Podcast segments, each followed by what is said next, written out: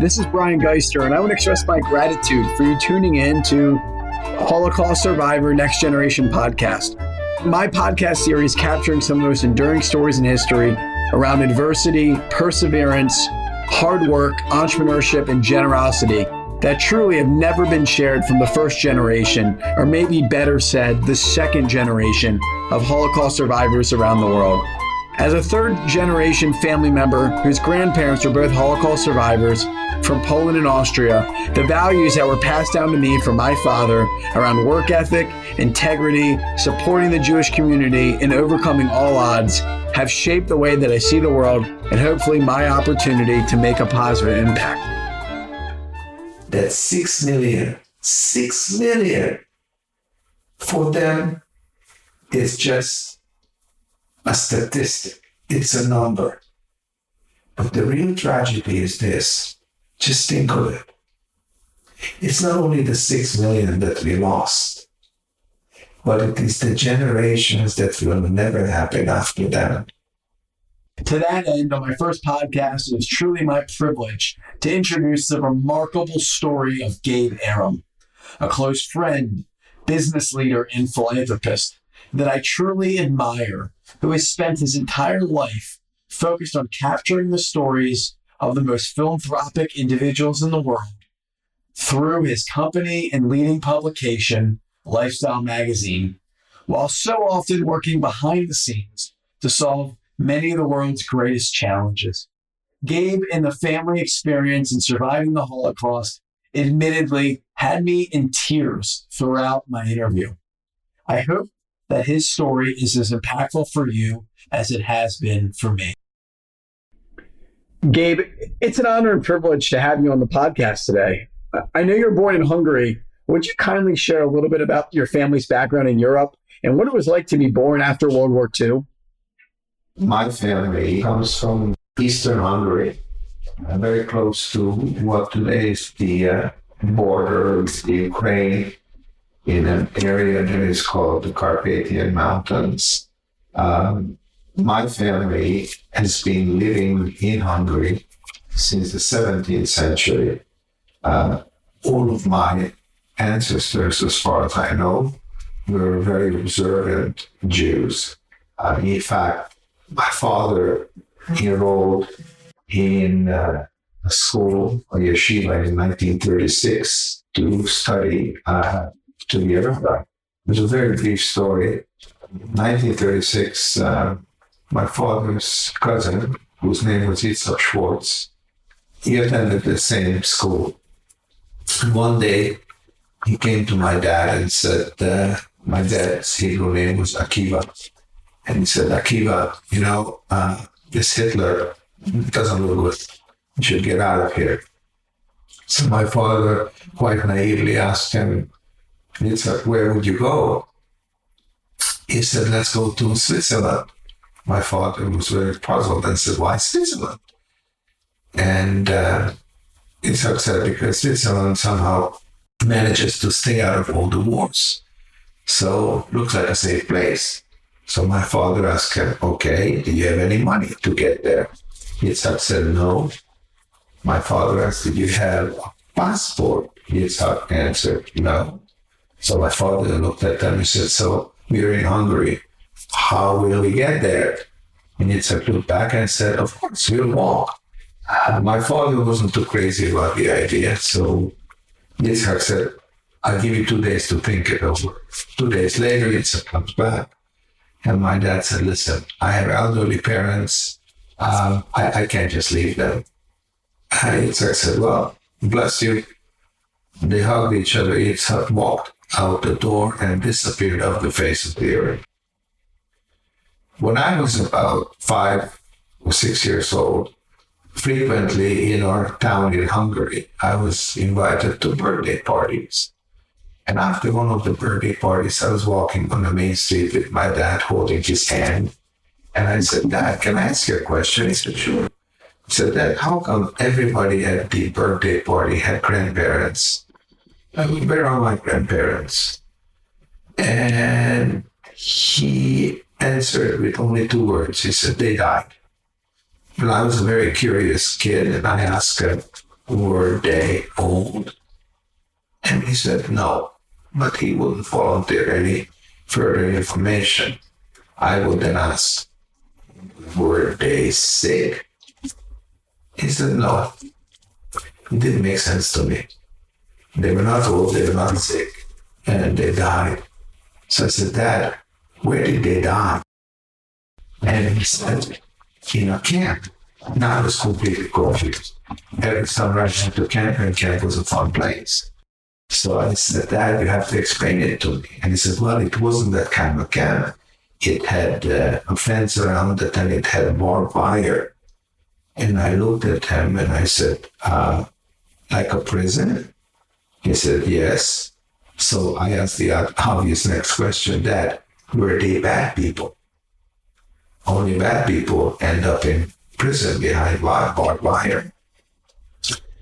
My father didn't really volunteer much information, but slowly over the years, I tried to pull it out of my mom, who survived the Auschwitz death camp, and also my dad. And slowly, slowly, I tried to piece together this puzzle. Uh, but it was very difficult to get them to talk about what they've been through and how they lost their families. And I just couldn't accept it in my young mind. So one day I said to my dad, Dad, is there anybody alive from your family? And my father said, I don't know. But in my heart, my dad said, in my heart, I feel that Yitzhak, the one who led the yeshiva supposedly from Switzerland in 1936, he may be alive. I sort of took this with me and I put it in the back of my mind. I was at a trade fair with my wife in Switzerland. The year was 1989. And we went to a resort for a couple of days in the middle of nowhere next to a mountain called the Jungfraujoch in a place called Interlaken. As we're checking into the hotel, a man comes over to me and calls my name and speaks to me in English. I was surprised because I didn't know anybody there. And it turns out that he saw my photograph in magazines, so somehow he put two and two together. And he introduced himself. His name was uh, Meir Wagner. Uh, he owned the hotel at the next village up on the mountain. It was called uh, the Silver One. And he invited my wife and I for lunch. My wife and I. So we rented a car and he drove ahead of us, followed him. And we arrived, we arrived at this lovely hotel. And he asked, would you like to eat inside or outside? So I said, you know, we prefer outside. It was a pretty day. And the hotel was at the foot of this magnificent mountain called the Jungfraujoch. There was a small garden behind the hotel. And when we went out with my wife, in, I, I noticed in the corner of my eye that there was a table with a short gentleman seated next to the table with white hair, and he was writing with a fountain pen some papers. And as we were sitting down, a gust of wind came and uh, blew the papers all over the uh, garden. So I went to help with my wife to pick them up. And when I handed it to the old man, I realized he, he was Yitzhak Shamir, the former prime minister of Israel. As it happened, uh, he was writing his memoirs in the garden. So when the hotel's owner, Mr. Wagner, came out to serve our lunch, uh, he sat down with us and was telling us about Jewish life in Switzerland. And at some point, he said something to the effect that he knew every Jew who ever came to Switzerland. So I looked at him and said, Mr. Wagner, you know, I have a story to tell you, and I related a short version of the story about Yitzhak Schwartz. And I said, it would be amazing to find out if he ever made it to Switzerland. And he said, young man, this is Switzerland. Everything is recorded here. He said, there's actually a big black book in Bern, the capital, uh, at the Interior Ministry. And I know somebody there. Let me make some calls. Write down on this napkin everything you know about these ones. So I don't download that right now. And with that, uh, we finished lunch and we headed back to our hotel. Next morning, about quarter to seven, somebody's banging on our hotel door. And I opened the door and there is Mr. Wagner from the restaurant waving a piece of paper. He said, I found someone who knows something about your missing relative. I said, okay. And he said, well, here's this number. Is it called? I said, well, it's not even 7 a.m. Oh, they're up. They're up. I said, but I don't speak German. Well, he said, that's okay. They speak English. Call. So I dialed the number. Somebody picks it up. Speaks to me in German. And I said, excuse me, can I speak English? Oh, the man said, of course, of course. Oh, you must be the young man who's looking for his missing relative. I said, yes, I am. The man on the phone said, could you tell me about him, what you know? And I repeated, his name is Yitzhak Schwartz. When he was young, he had red hair. Uh, he was born in 1920 in Hungary. And whatever I knew, I told him. And man said, ah, that sounds a lot like my father-in-law. So I said, oh my goodness, would you tell me when did he get to Switzerland? What did he do here? And when did he die? And he said, no, he didn't die. He said, he's standing next to me. Would you like to speak with him? And with this, he hands the phone over to a man who speaks to me in Hungarian. And he asked me for my name. My name. And he said, what was your uh, father's Hebrew name? I said, his name was Akiva. And he answer is, it cannot be. I said, I'm sorry, I, I know my father's name. And he said, okay, who, what was your grandfather's name in Hebrew? And I told him, Abraham Yitzhak. I'm actually named after him. He said, it cannot be. Once again, I said, well, excuse me, I know the name of my grandfather. He said, I think it's a mistake. I'm going to ask you one more question. And if you answer correctly, you are who you say you are. I said, please ask. He said, what was the name of your grandmother? And I said, her name was Anna. He said, no, no, no, no. What did they call her in the village? I said, well, her name in the village was called, it was Nina. He pauses. He said, you are who you say you are. Come and see me. I said, where are you? And he said, I'm in Zurich. Write down this address, number six, Katharinenweg. I got into the car and I drove to Zurich and I found the house. I rang the doorbell. This old man opened the door with long white beard, a very traditional Jewish dress, like a rabbi. He just looked at me, didn't say a word. He held out his hand and led me into the house. It was quite strange because the living room was full of young kids, all religious Jewish kids, and they were staring at me like they were seeing a ghost. As it turns out, later when I saw the great grandfather's photograph, when he was young, he had sort of my face. He asked me one question. He said, Is Akiva your father alive? I said, Yes. He said, Where is he living? I said, In, in Toronto, Canada. He said, Please call him. And I dialed the phone. My dad answers the phone. I said, Dad, remember I used to drive you crazy when I was a kid, trying to find out if anybody was left alive from our family after Auschwitz? And you always said that you felt in your heart that your cousin Yitzhak might have made it to Switzerland. He said, Yes. I said, Dad, sit down. He's standing next to me. He said, What? Put him on the phone. And I observed that Yitzhak started talking to my father in Yiddish. And all I understood from the conversation was that they were going through the family name by name. And it was obvious that they are the only two left alive from a very large family. So they reconnected after half a century. But that's not the story.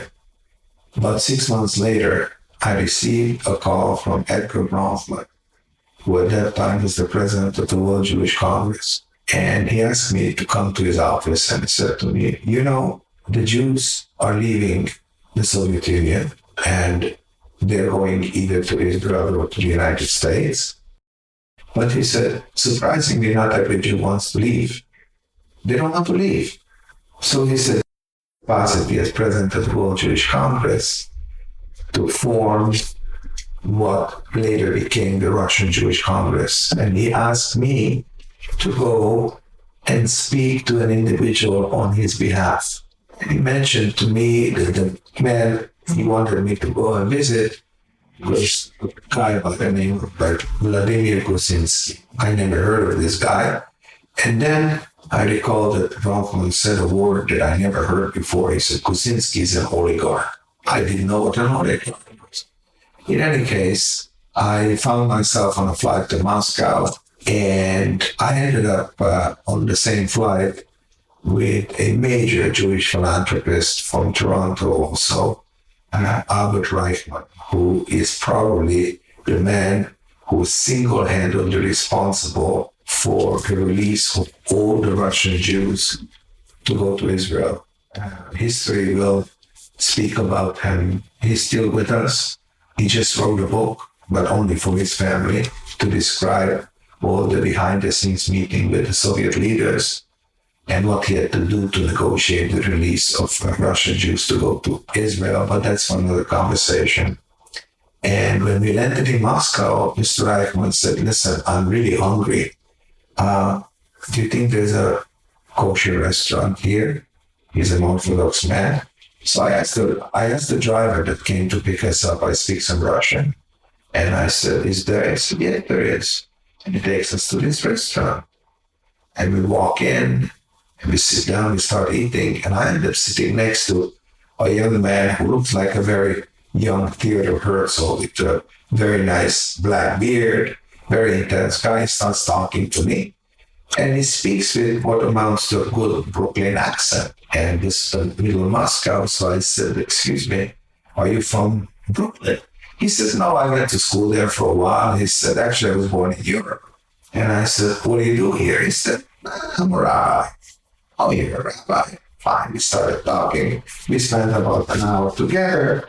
And at the end, the rabbi asked me, Tell me, have you ever been to Moscow? I said, No, this is my first trip. He said, uh, Why don't I pick you up at your hotel at 8 a.m. tomorrow and I'll give you a tour? I'm anxiously waiting at the door next morning. A Russian car, a Zhiguli, drives up and the rabbi gets out of it. Luckily, he brought me a very warm coat and one of those Russian fur hats because it's bitterly cold. It was January. And he took me around Moscow, showed me the Kremlin, this and that. And we were at Red Square and it was bitterly cold, but I noticed that there was a lineup of nearly a mile long of people in front of a building. And I asked him, What is this? And he said, This is the Lenin Mausoleum. And they were coming to see Lenin. And I looked at them and I said, You know, the truth is, I'd like to see for myself, but I'm not to line up. So he showed that he had a sense of humor. He looked at me and he said, If you have 100 bucks on you, give it to the guards, they'll bring him out for you. anyway, we spent the day together and spent the next three days together.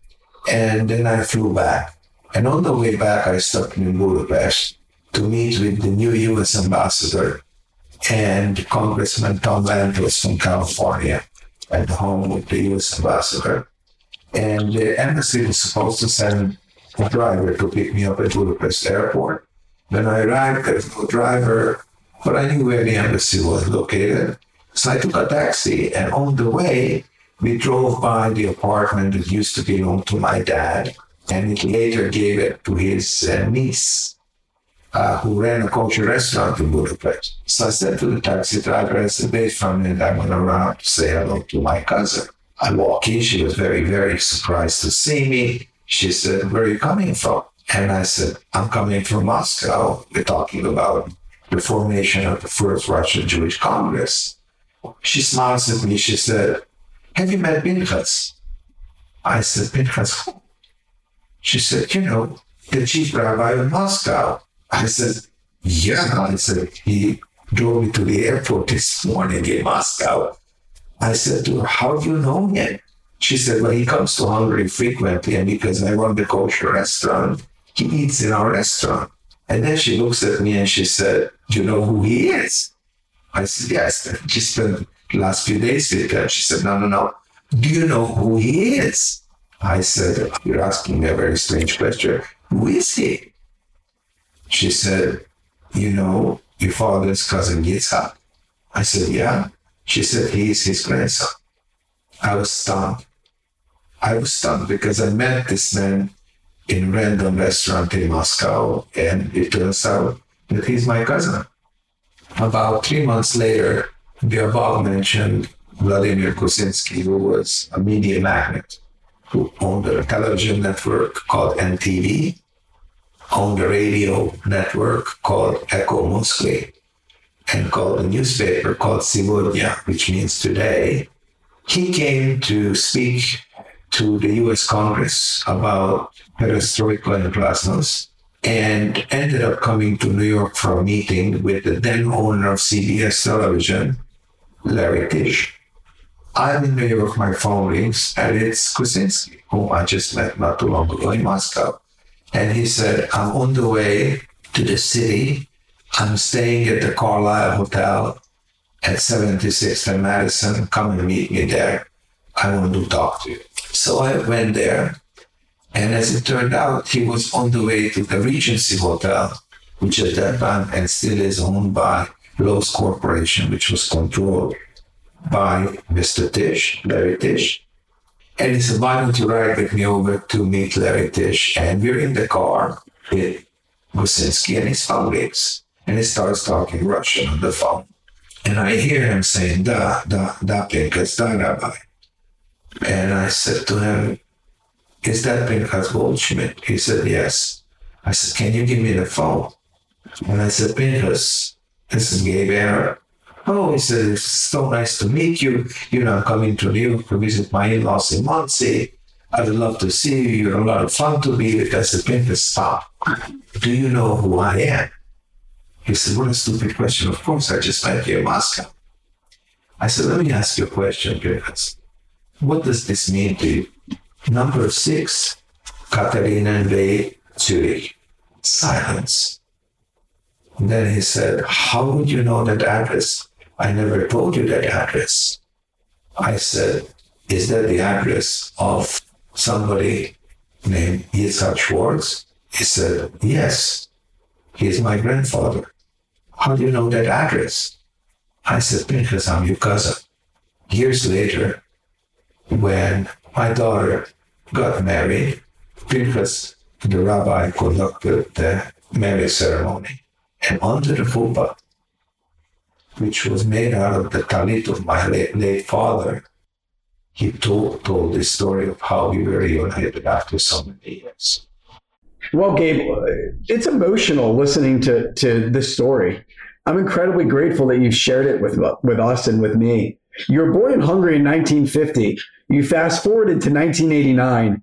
Can you tell us about how you how you made your way to Toronto?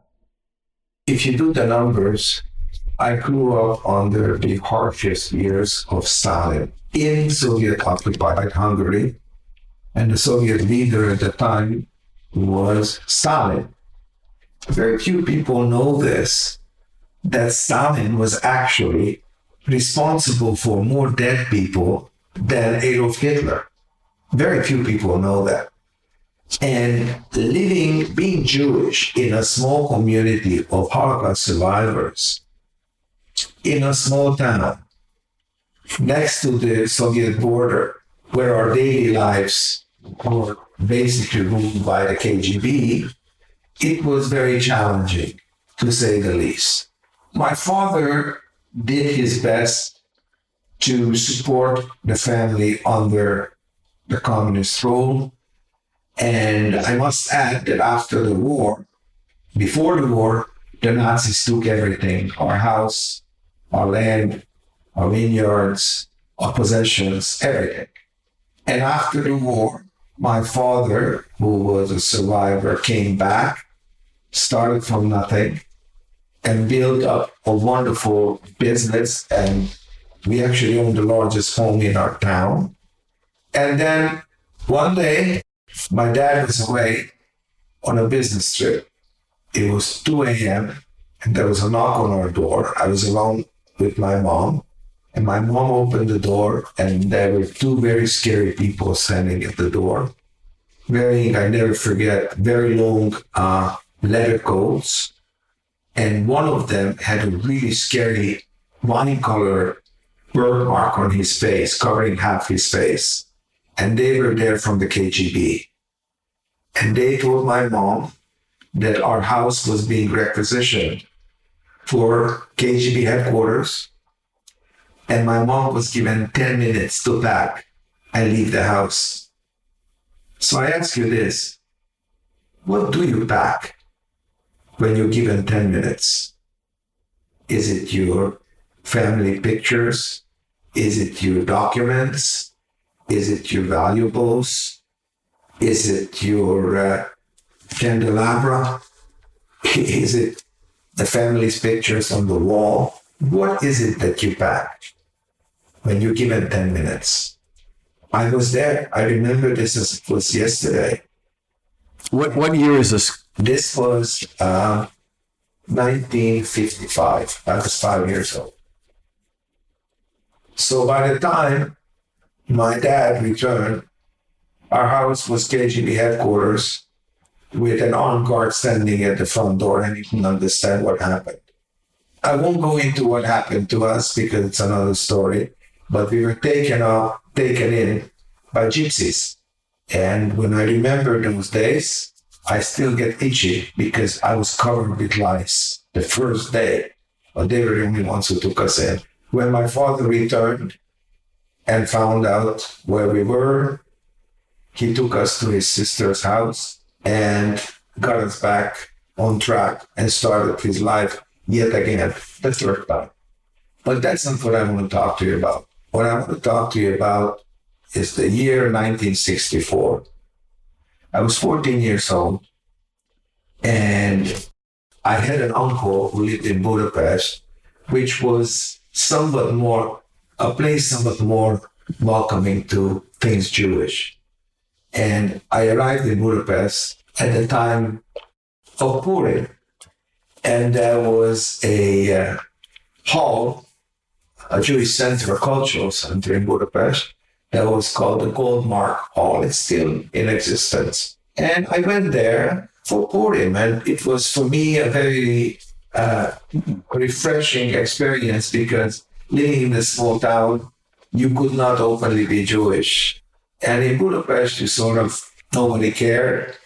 So I was there and I was attending uh, a technical high school. So I had a uniform. Our school had a school uniform and a cap.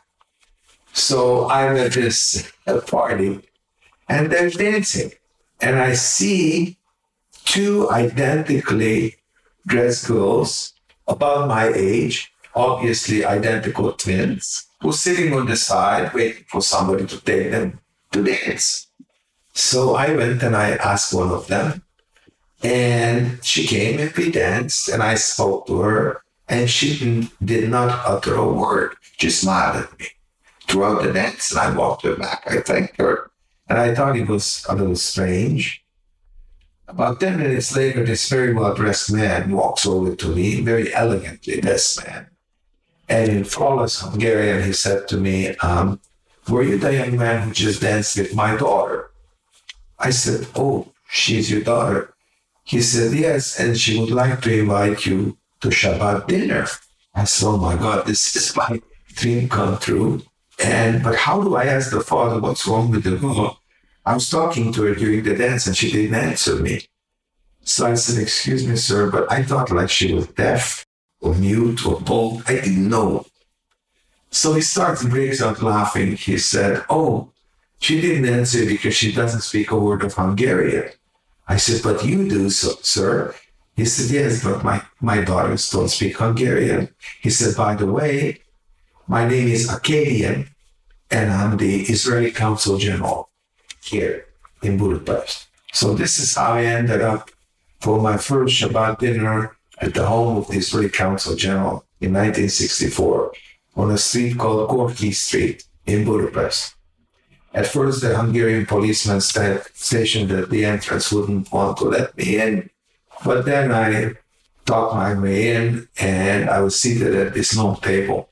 At the head of the table sat the uh, Consul General, and next to him his two daughters, and he sat me on his other side. And at the other end of the table sat a man with very thick glasses, and he spoke some Hungarian, but nobody else at the table did. And the man at the other end of the table at the end of the dinner asked me a question. He said to me, Can you close your eyes and imagine that you're walking down the street in Tel Aviv or Jerusalem and tell me what you see? So I closed my eyes and I said, Well, I see a lot of very religious Jews in traditional garb with long beards, and I see people going by on camels and donkeys. And everybody at the table just cracked up laughing.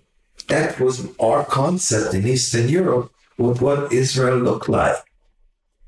And after the dinner, the man with the thick glasses, he said, Come with me. And he took me downstairs to the basement and he put on a film. I never forget. That was there were no VCRs at the time. It was a 16 millimeter movie projector, and he showed me a film about life in Israel, and it absolutely blew my mind. When I saw a Jew driving a tractor, working the fields, a Jewish soldier with a gun, it was unthinkable for us Eastern European Jews. It was it was it was an eye So after the film, he asked me, he said, Do you like reading? I said, Yes. He said, Look, I'm gonna give you a book. It's a Hungarian translation of a book by a man named Leon Uris. And the book is called Exodus. He said, but I'm warning you, if they catch you with it, it's an illegal publication in Hungary. You're not supposed to read it because they consider it Zionist propaganda, and you can get into trouble for it. Well, anything that was illegal to read was of great interest to me. so I asked him for four copies of the book, and I put them under my jacket, and my jacket was, of course, my high school uniform. And I went home and I read my copy of the book under the cover because electricity was very expensive, and my landlady turned off the lights at midnight. But I went under the cover with a flashlight, and I read this book all of Friday night. The next day was Saturday, and Saturday night and Sunday, and I fell asleep. And I slept in, and I did not show up for my eight o'clock class at school on Monday morning. I showed up at 10 o'clock. I walked in and my teacher said, Oh, it's nice of you to show up, young man. Come and see me in my office at lunchtime. I knew I was in trouble. I went to this man, who used to be a priest, by the way, before communism came. And he, I think he knew I was Jewish. And he closes his door and he said, Okay, why were you late? I said, Sir, I'm sorry I slept in. He said, you slept in? You never slept in before. Why did you? I said, I was tired. Tired for what? I said, I was reading a book all, all weekend and I got tired I fell asleep. I told him the truth. And he said, So what, what book did you read? I said, Sir, I'm very sorry. I can't tell you that. He said, What do you mean you can't tell? I said, Sir, if I tell you, I will get into trouble and you can get into trouble. I'm not telling you what book I was reading. He said, You understand you're in trouble for missing class? So you better tell me what book you were reading. And I said, I, I, I can't. He said, Okay, here's the deal. You tell me what book you were reading and you won't get into trouble. So, oh, I won't get into trouble. So I have the book in my bag. He said, Bring it in. He looks at it. He said, Where did you get this book? I said, I can't tell you, sir. I can get into trouble and you can get into trouble. He said, okay, leave it with me and we'll talk about this another day. A week later, he comes in and he said, you were honest with me. I read the book. Can you get me some more copies of this book? I said, for whom?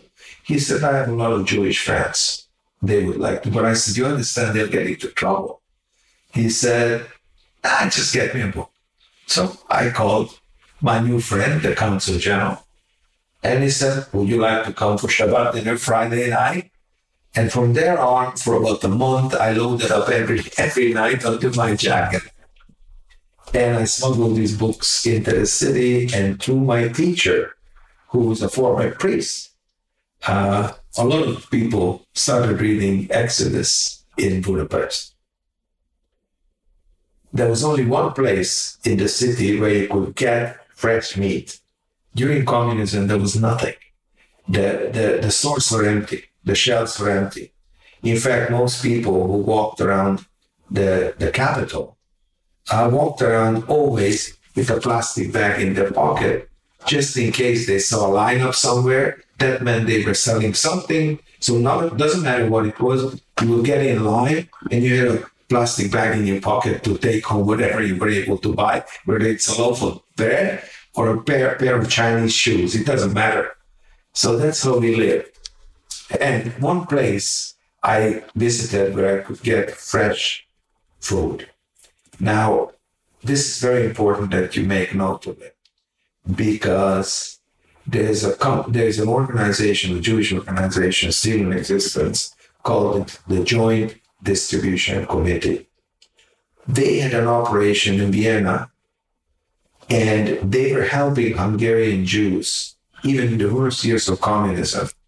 And in this particular case, there was a food truck coming every week, once a week before Shabbat from Vienna, bringing food from Israel and especially fresh kosher meat, where the average Hungarian couldn't see other than horse meat or, or maybe some, some pork in some of the stores. So there was an orphanage, a Jewish orphanage in Budapest.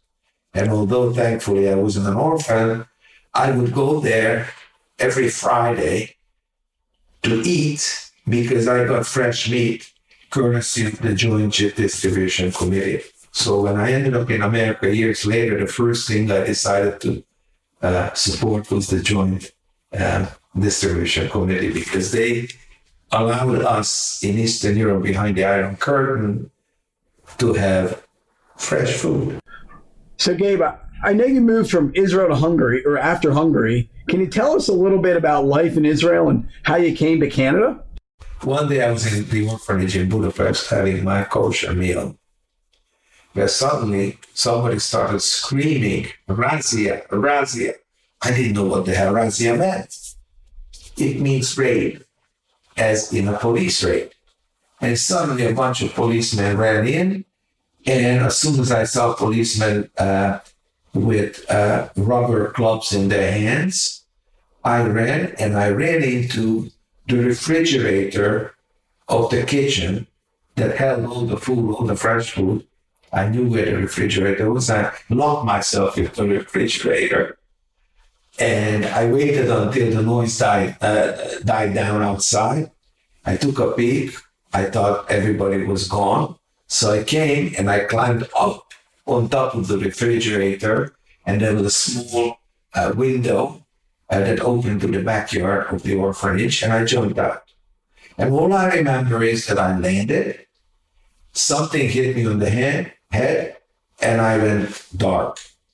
When I was when I woke up, I was handcuffed to a metal chair at the police station, and there was a just like in the movies, a light in my face, and I saw cigarette smoke behind the light, and somebody was asking me questions, and the question they kept asking me, who gave you the book? And I just answered, what book? Then they hit me. And the man asked me again, who gave you the book? And again I said, what book? And they hit me harder. The third time, the man kicked me with a heavy army boot. And he ended up because I was already bent forward on the chair. I was I was handcuffed to the chair with my hands behind me. And when I bent forward, this man kicked me with his heavy boot on top of my forehead. You see the crack on my phone there, right there? Yeah. That's that's my reminder of this episode. But I would not tell who gave me the book. But they knew.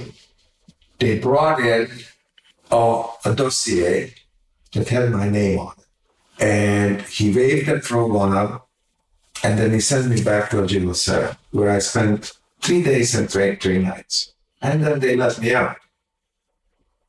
All I was thinking, how will I explain my absence in school for three days? And so when I went back, I was pretty banged up. My face was still black and blue. So my teachers asked me what happened. And I made up a story that, you know, because weekends I worked at the rail yard unloading coal with a pitchfork. And I told them, I made up the story that they opened the coal door and I was under the coal coming out, and that's why it looked the way it was. And they accepted it, not, nothing happened. Fast forward, the year is now 1970. I am working at a newspaper as a photographer. I'm summoned to the local KGB office. The next morning, 9 a.m., I report to the KGB. I go up to the third floor, and the sign says political section. I knocked on the door. I went in and I saw an office the size of a ballroom, really.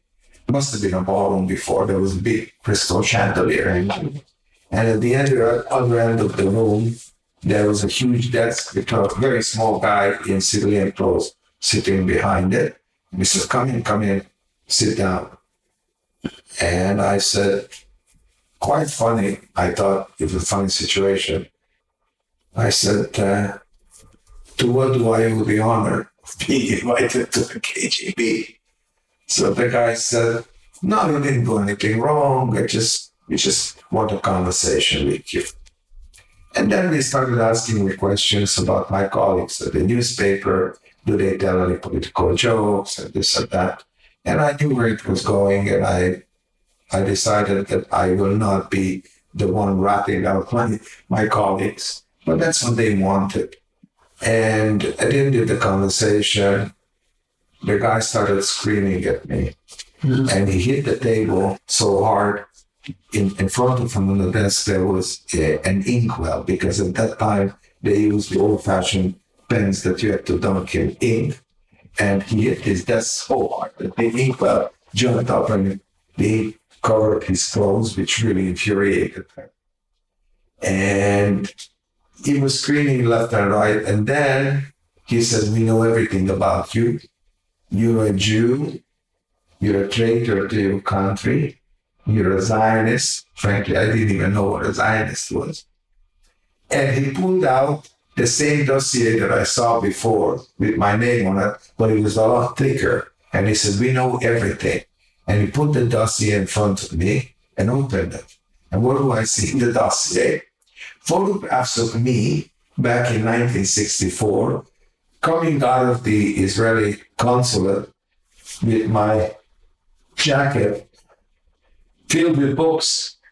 I didn't realize that the policeman at that time who was uh, stationed at the entrance took a photo of everybody that came out. So I, I could not, I could not uh, deny that it was me. And he basically said to me, "We know everything about you. We don't trust you. You're a traitor to the Hungarian nation, and you have to prove your loyalty by becoming an informant to us." Well, it didn't sit well with me. And I said, Well, I- am very sorry, sir, but you know, I'm just a young kid. What do you want from me? He said, Here's what I want. We will uh, enroll you in a different school soon. You come back, and in the meantime, you sign this piece of paper that basically said that this conversation never took place. I put a brave face on, I signed it. And I made it all the way up to the park in, in front of the KGB building. And I sat down on a bench and my knees started shaking uncontrollably because this was not funny because I was afraid that it would get my, my parents into trouble because that's how the KGB operated. So I went back to the newspaper and my boss, who happened to be Jewish actually, he was a cigar smoker. I saw that when I walked in the cigar, was shaking in his mouth. He was so nervous. And he said, What was this all about? Why did they call you the KGB? And I said basically nothing, you know, they were just asking me questions. I didn't tell them why. And from that moment on, I decided that I had to get out of that country. During the Second World War, my father was together with a man named Joseph Lefkowitz. And Lefkowitz was deathly ill. He had typhoid fever. And my dad nursed him back to life. And by the time this episode took place in my life, Lefkowitz had a very big job. He became the publisher of the Hungarian Army newspaper magazine. It was called Red Flag. And my, fa- my father figured that if the KGB wants to put me into the army, there's one way to get out of the army to get employed by the army paper, and then they won't take me to the army. And he took me to this man in Budapest, uh, Lefkowitz. He told him what happened, and Lefkowitz we hired, and I started working as a photographer at the Army magazine. And when the phone call was supposed to come from the KGB, it didn't. So I thought I was free. But one day they called me in the office and they said the KGB is looking for you. They want you to come to their office. And I was really scared. I decided to get out. The Army magazine had an assignment board on which you could request the two cars, two Russian made cars, two Volga cars, it was called. And if you went out on assignment, you had to put in a request for one of those cars with a driver. And I see there was an assignment on the Austrian border with Hungary uh, to write about how efficiently the Hungarian border, border guards handle the traffic between Austria and Hungary. And when I saw the words Austrian border, I figured this is my chance. Fast forward 11 days later, I crossed the border at night, getting to the area that was laden with landmines, but I knew where the landmines were. And I ended up in Austria. In Austria, I got arrested by the Austrian police, and they were going to give me back to Hungary. Through a series of events, I ended up at the Israeli consulate in Vienna because the police officer, the Austrian police captain that was assigned to be my translator and interrogator, told me that he was half Jewish, but they didn't know his mom was Jewish. And he said, you know, anybody who is Jewish can show up at an Israeli diplomatic mission and say, I'm Jewish, and they give you citizenship. And that's exactly what happened. That's how I ended up in Israel. They sent me to kibbutz to learn Hebrew.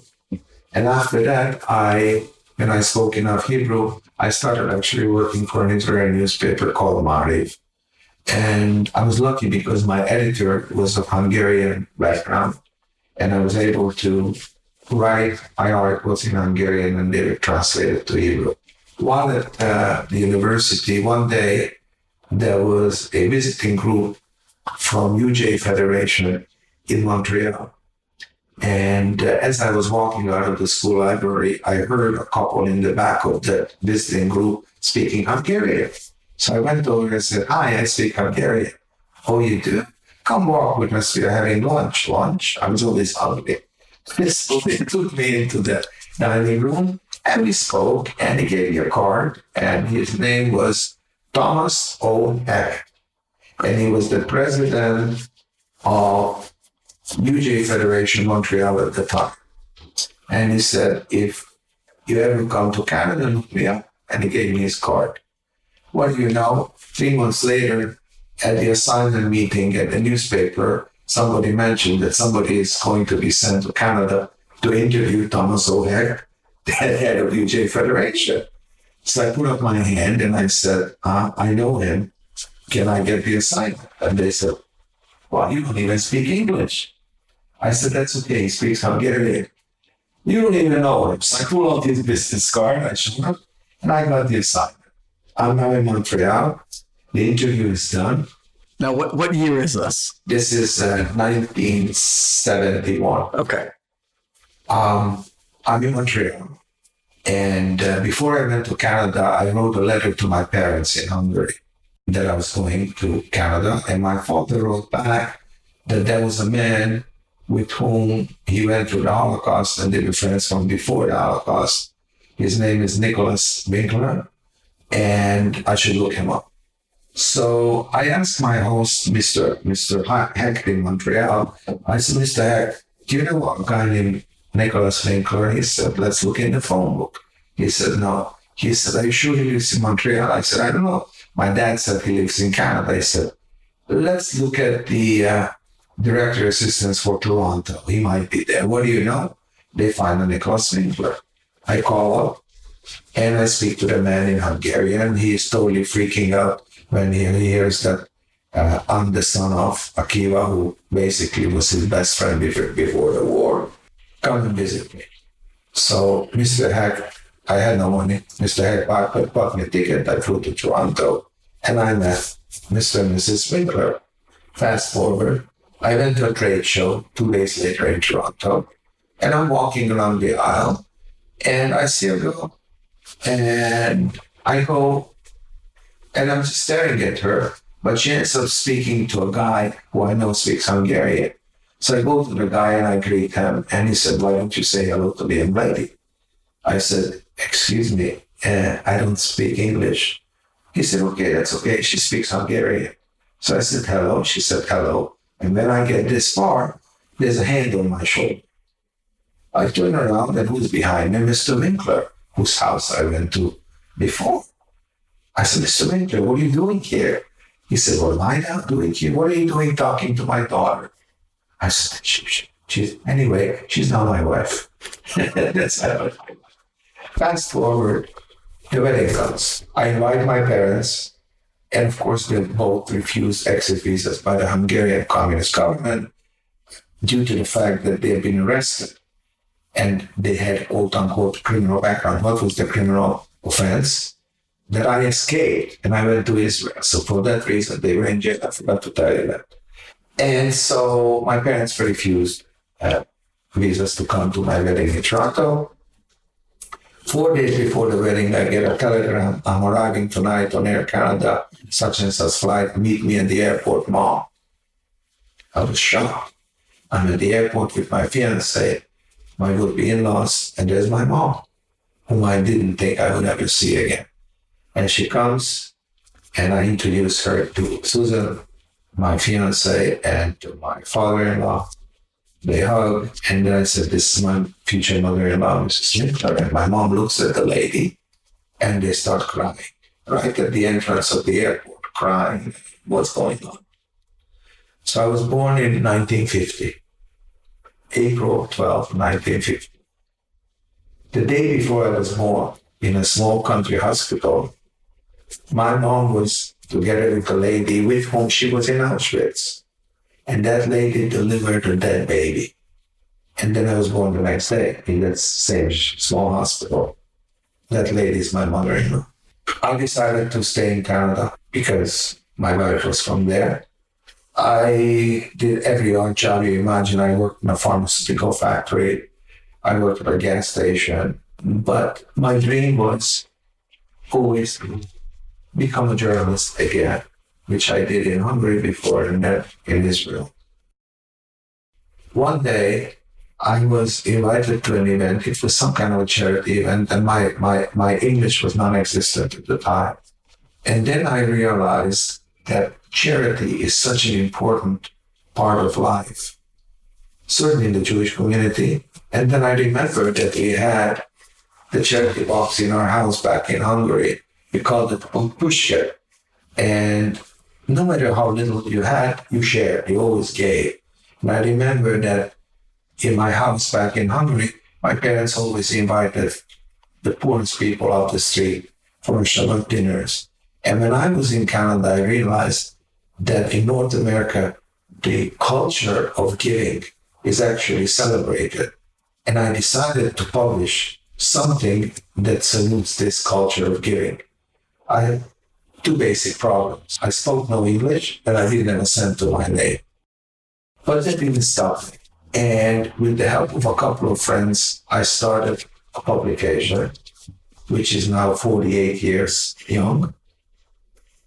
And I must tell you, it, it sounds crazy, but up to the fourth issue of my magazine, my own publication, I couldn't read or speak enough English to understand my own magazine.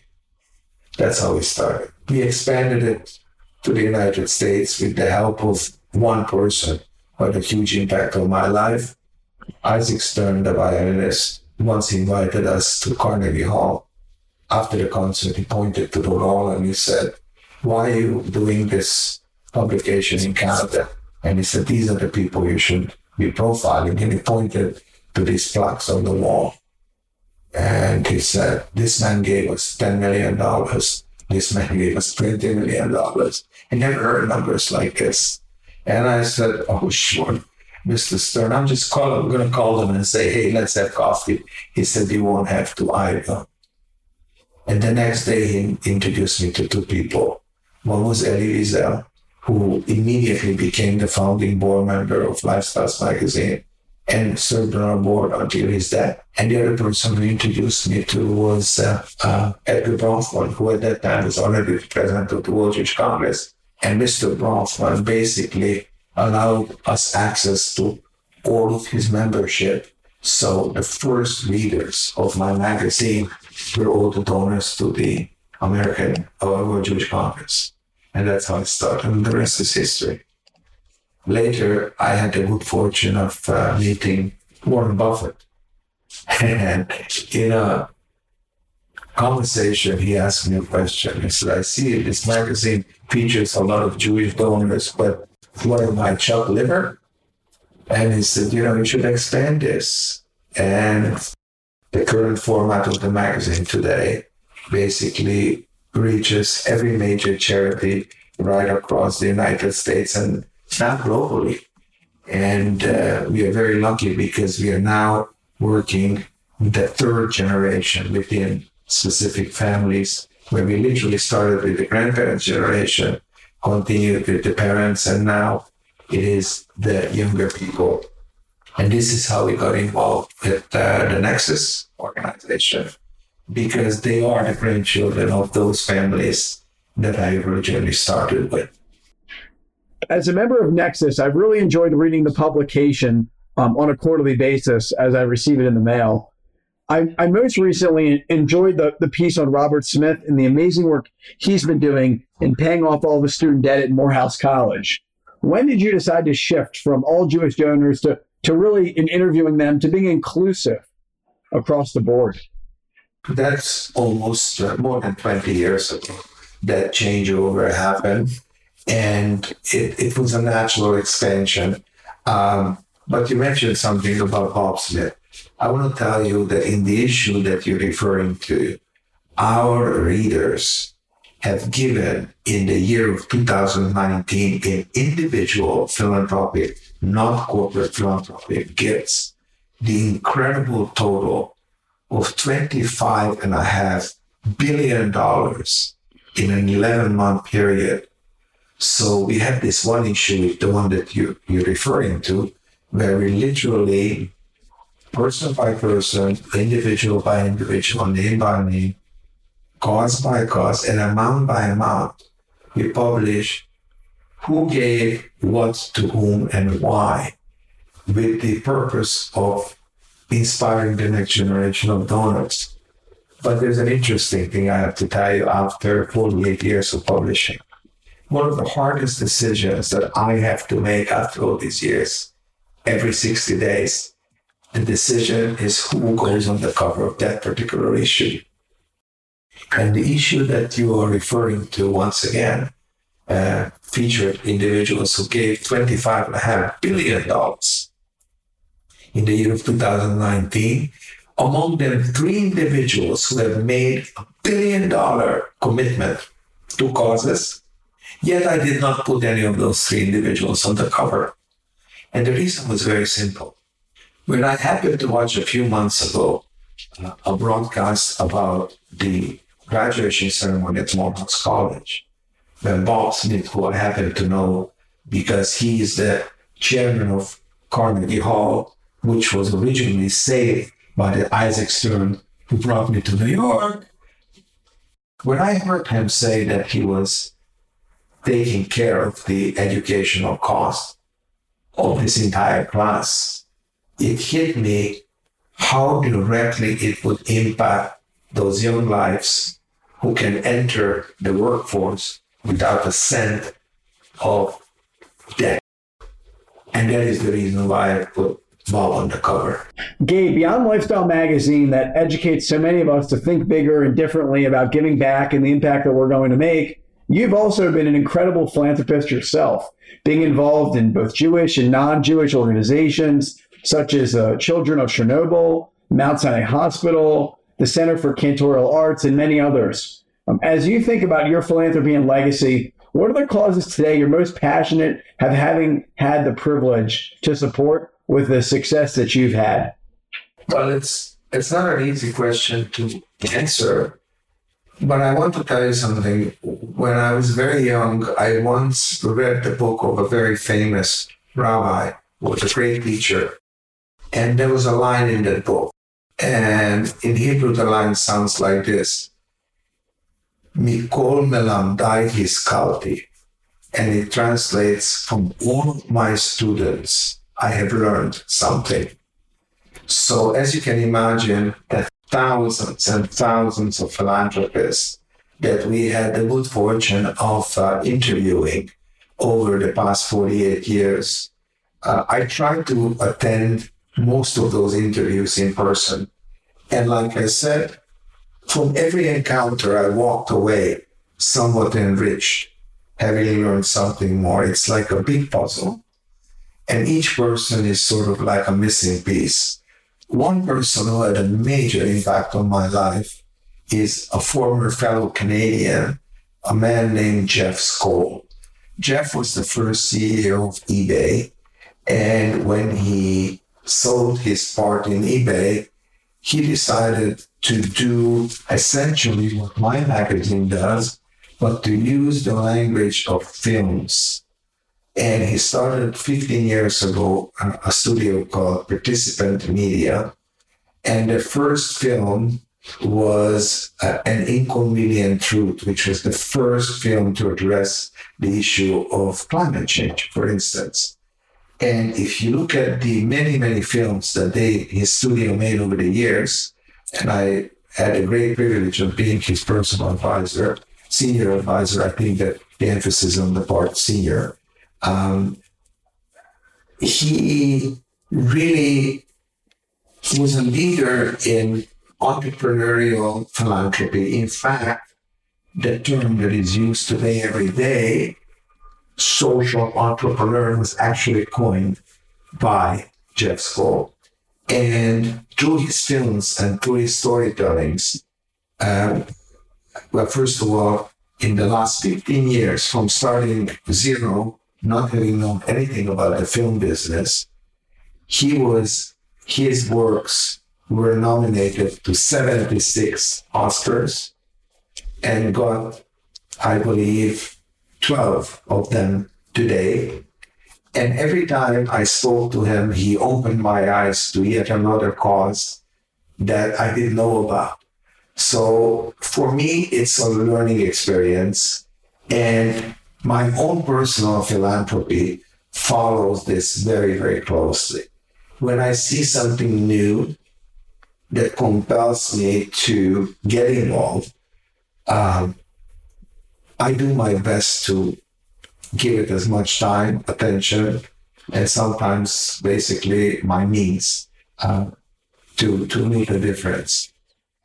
Almost every day there's a new thing. Two weeks ago, somebody showed me a film that's not come out for another year. The film talks about human trafficking in children as young as six to 10 years old.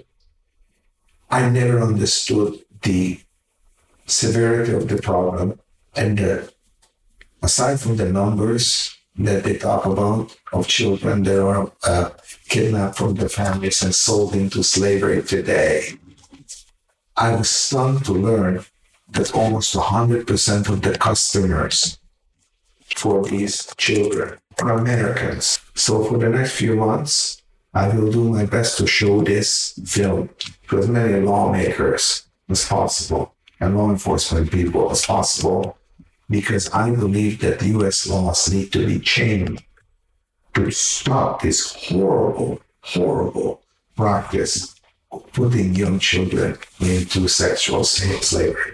This is the latest that I just got involved in. But almost every day I learn something new. And again, the one thing that I can do is I have a very good Rolodex. And if I need to get to somebody about a cause, I usually can pick up the phone and call basically anybody around the world if I see that they can make a difference.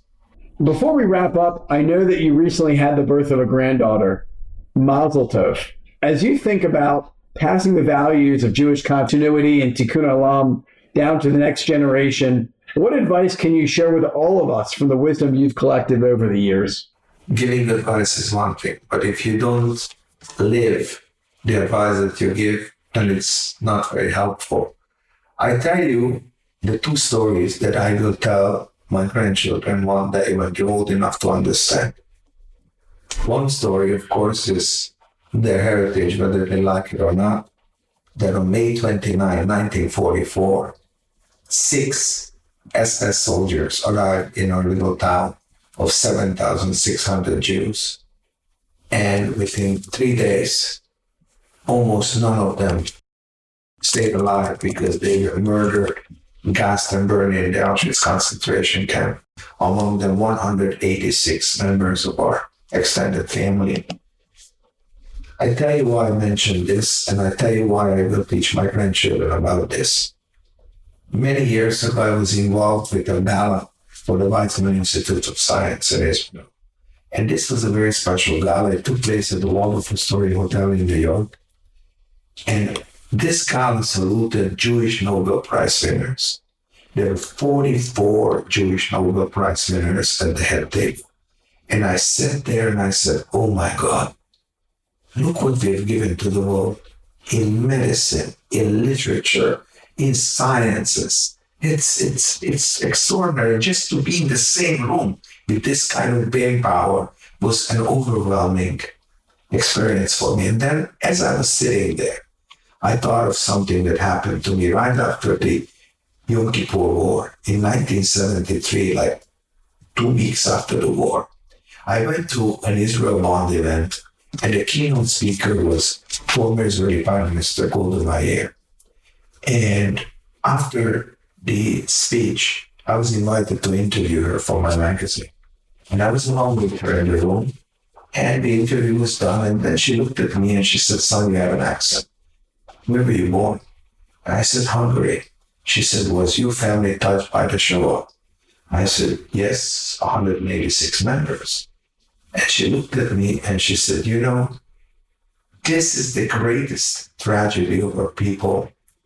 The world doesn't seem to understand what it means to systematically build a system with the latest technology and science to eliminate a whole people. She said the tragedy is that the world doesn't understand that six million, six million for them is just a statistic. It's a number. But the real tragedy is this. Just think of it. It's not only the six million that we lost, but it is the generations that will never happen after them. And at that moment, when I was sitting with the Nobel laureate, I kept thinking, how many potential Nobel laureates among those who would have been the descendants of the six million? How many Einsteins? How many doctors? How many healers? How many poets? How many leaders? How many scientists? And you know what? It's not just the Jewish loss, it's the world's loss too. And this is precisely what I want to teach to my grandchildren. Gabe, your story is truly touching.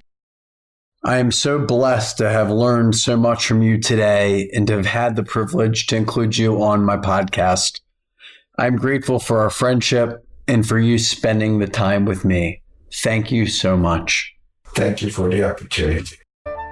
This is Brian Geister. Thank you so much for tuning into the podcast. I'll be back next time with another story featuring an incredible philanthropist who's overcome all kinds of adversity and the horrors of the Holocaust, coming to North America and building an incredible company. Thank you so much and hope to see you again soon.